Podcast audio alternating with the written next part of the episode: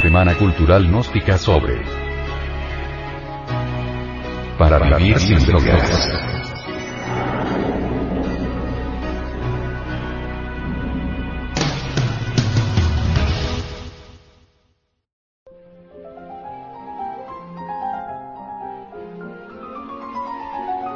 El tabaquismo.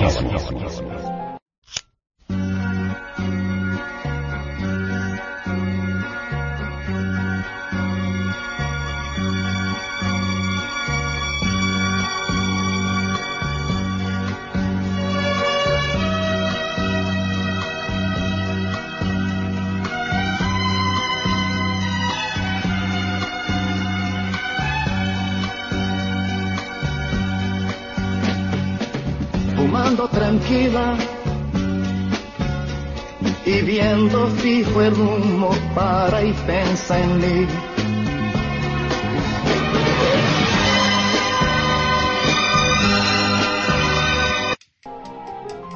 ¿Cuánto tiempo tarda el cigarrillo en hacer estragos en el organismo? En el instante mismo en que se inhala el humo empieza a actuar sobre el corazón, los pulmones y todo el cuerpo. Aumenta el ritmo cardíaco de 15 a 25 latidos más por minuto, y hace subir la tensión arterial de 10 a 20 milímetros sobre lo habitual. Ataca los delicados tejidos del labio y el paladar. Obstruye las vías respiratorias en los pulmones. Destruye los alvéolos pulmonares donde va depositando un residuo de sustancias cancerígenas. Además deposita estos y otros venenos en el estómago, los riñones y la vejiga. Esto sucede después de que alguien fuma un cigarrillo. Ningún fumador está fuera de peligro.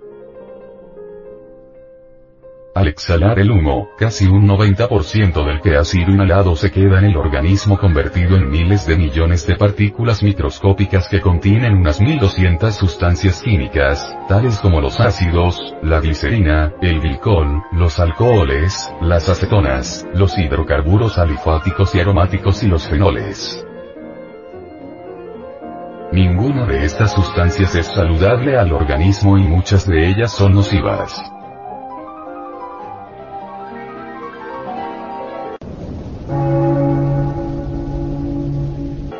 Insidioso monóxido de carbono. Durante muchos años algunos científicos no creían que una sola sustancia, como el humo, atacara de tan diferentes maneras tantas partes del organismo. Sin embargo, a la luz de los nuevos estudios se ha probado que el humo del tabaco no es tan solo una sola sustancia, por lo menos el 60% de los que se inhala es gas, una veintena de diferentes vapores nocivos, entre los que figura principalmente la croleína, el ácido hidroxiánico, el óxido nítrico, el dióxido de nitrógeno, la acetona y el amoníaco. Además, en la actualidad la ciencia está concentrando su atención en un gas más peligroso aún. El incoloro, inodoro y mortal monóxido de carbono, CO. Este insidioso veneno, que se halla en el humo del cigarrillo en una concentración 640 veces más alta de lo que permite el nivel de seguridad en las fábricas, tiene una afinidad por los glóbulos rojos de la sangre 200 veces más elevada que la del vital oxígeno. Los glóbulos rojos son los encargados de llevar el oxígeno a todo el cuerpo humano. Por lo tanto la sangre del fumador transporta el mortífero CO en una cantidad de 5 a 10 veces mayor de la que recibe normalmente el organismo, que se ve obligado a producir más glóbulos rojos para suplir la escasez de oxígeno que llega a los tejidos.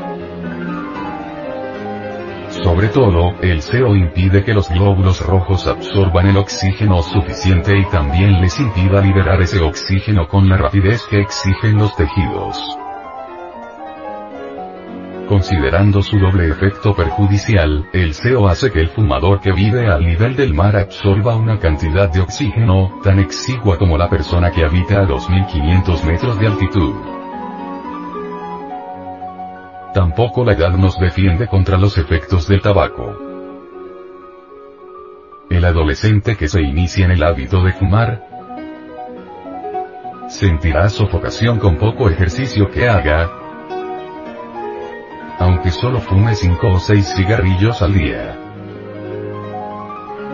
A todo fumador que practique deporte le faltará el aire más pronto que a sus competidores que no fuman. Los nuevos estudios demuestran que la mujer embarazada que fuma está dañando dos organismos. Por una parte la nicotina, en forma natural se halla exclusivamente en el tabaco, contrae los vasos sanguíneos del niño que lleva en su seno, contracción que reduce el flujo sanguíneo en el feto, y por otra el seo merma la cantidad de oxígeno en el ya reducido volumen de sangre circulante. Así pues el feto no tendrá sangre ni oxígeno suficiente para desarrollarse al ritmo que lo haría en condiciones normales. Las madres que fuman sufren más abortos, o dan a luz más criaturas muertas, o tienen niños que no viven más de 30 días, en mayores proporciones que las no fumadoras.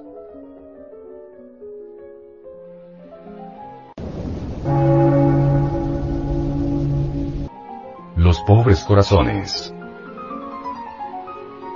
La nicotina del cigarrillo es la encargada de poner muy en alto la tensión arterial, las pulsaciones cardíacas y la cantidad de sangre que impele el corazón. Y produce este efecto, porque al llegar a los tejidos unas sustancias conocidas como catecolaminas, la principal de las cuales es la adrenalina, obligan al corazón a trabajar tanto que las arterias coronarias deben llevar más sangre al músculo cardíaco. La adrenalina que la nicotina hace descargar actúa también sobre las células adiposas del organismo que sueltan en la sangre los ácidos grasos liberados. Cada vez que uno fuma un cigarrillo, el nivel de los ácidos grasos libres aumentan en el torrente sanguíneo. Dicho nivel puede acelerar el tiempo de coagulación. Se ha comprobado que las plaquetas se tornan más adhesivas en los fumadores. A juzgar por ciertas estadísticas el tabaquismo puede ser responsable hasta del 20% de la mortalidad por afecciones cardiovasculares.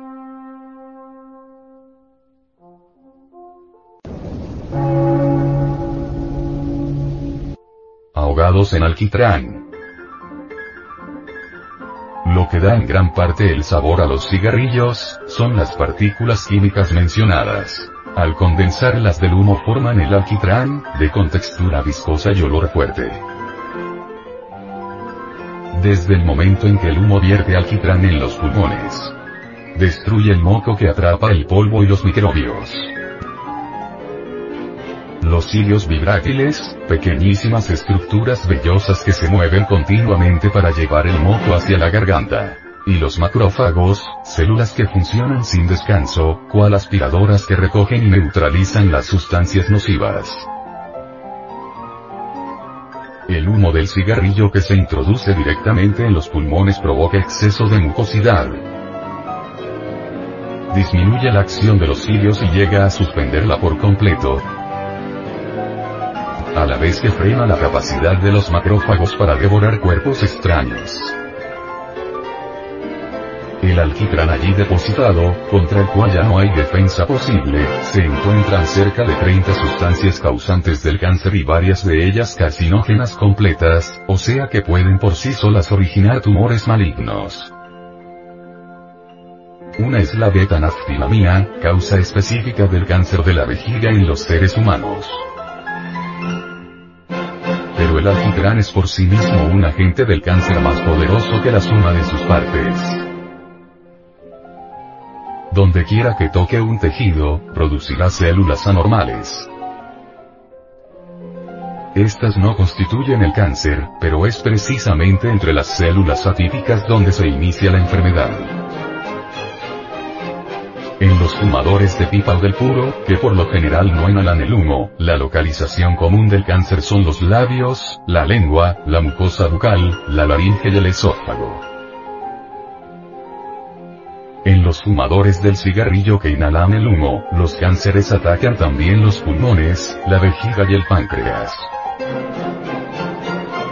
El cáncer del pulmón es mortal en más del 90% de los casos.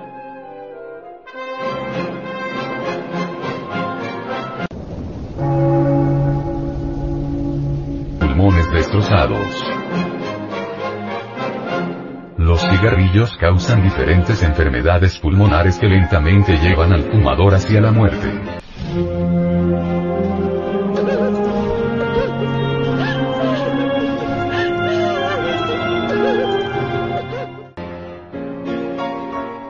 La mayoría de los fumadores saben bien lo que son esos accesos de tos que atacan al despertar por las mañanas.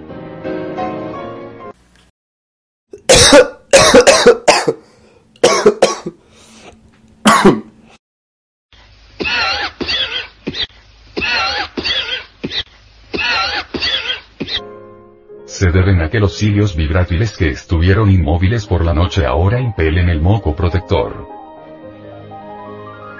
Mientras se sigue fumando, la tos va haciéndose crónica.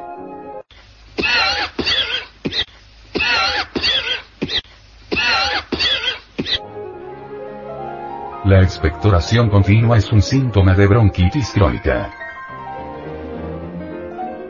En esta enfermedad, el exceso de producción de moco prepara el terreno para el desarrollo de las bacterias, disminuyendo así la resistencia pulmonar para luchar contra la infección.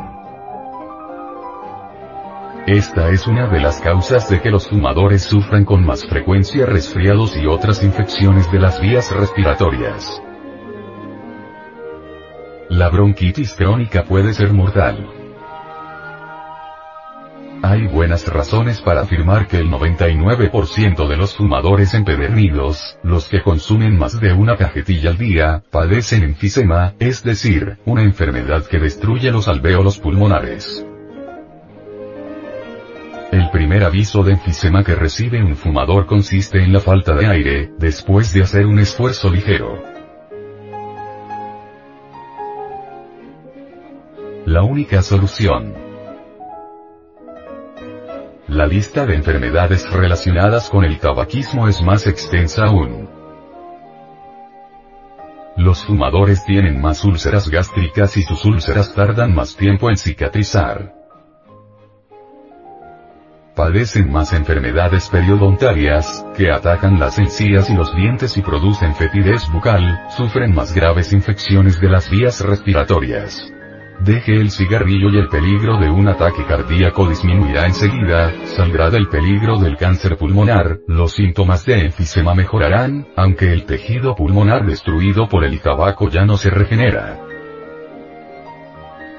Cuando deje de agredir sus pulmones con el humo del cigarrillo, comenzará a conservar la capacidad respiratoria de que disponga en ese momento.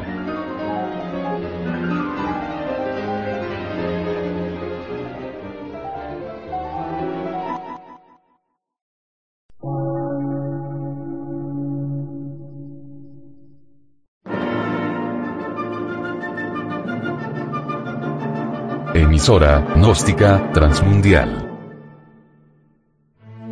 por una nueva civilización y una nueva cultura, sobre la faz de la Tierra.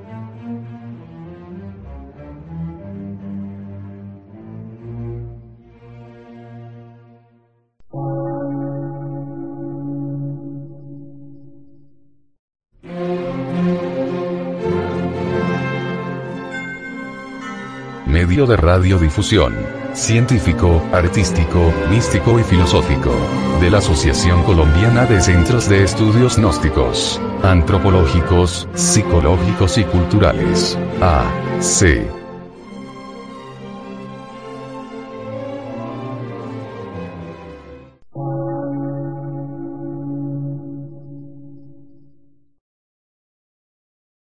Lectura en movimiento.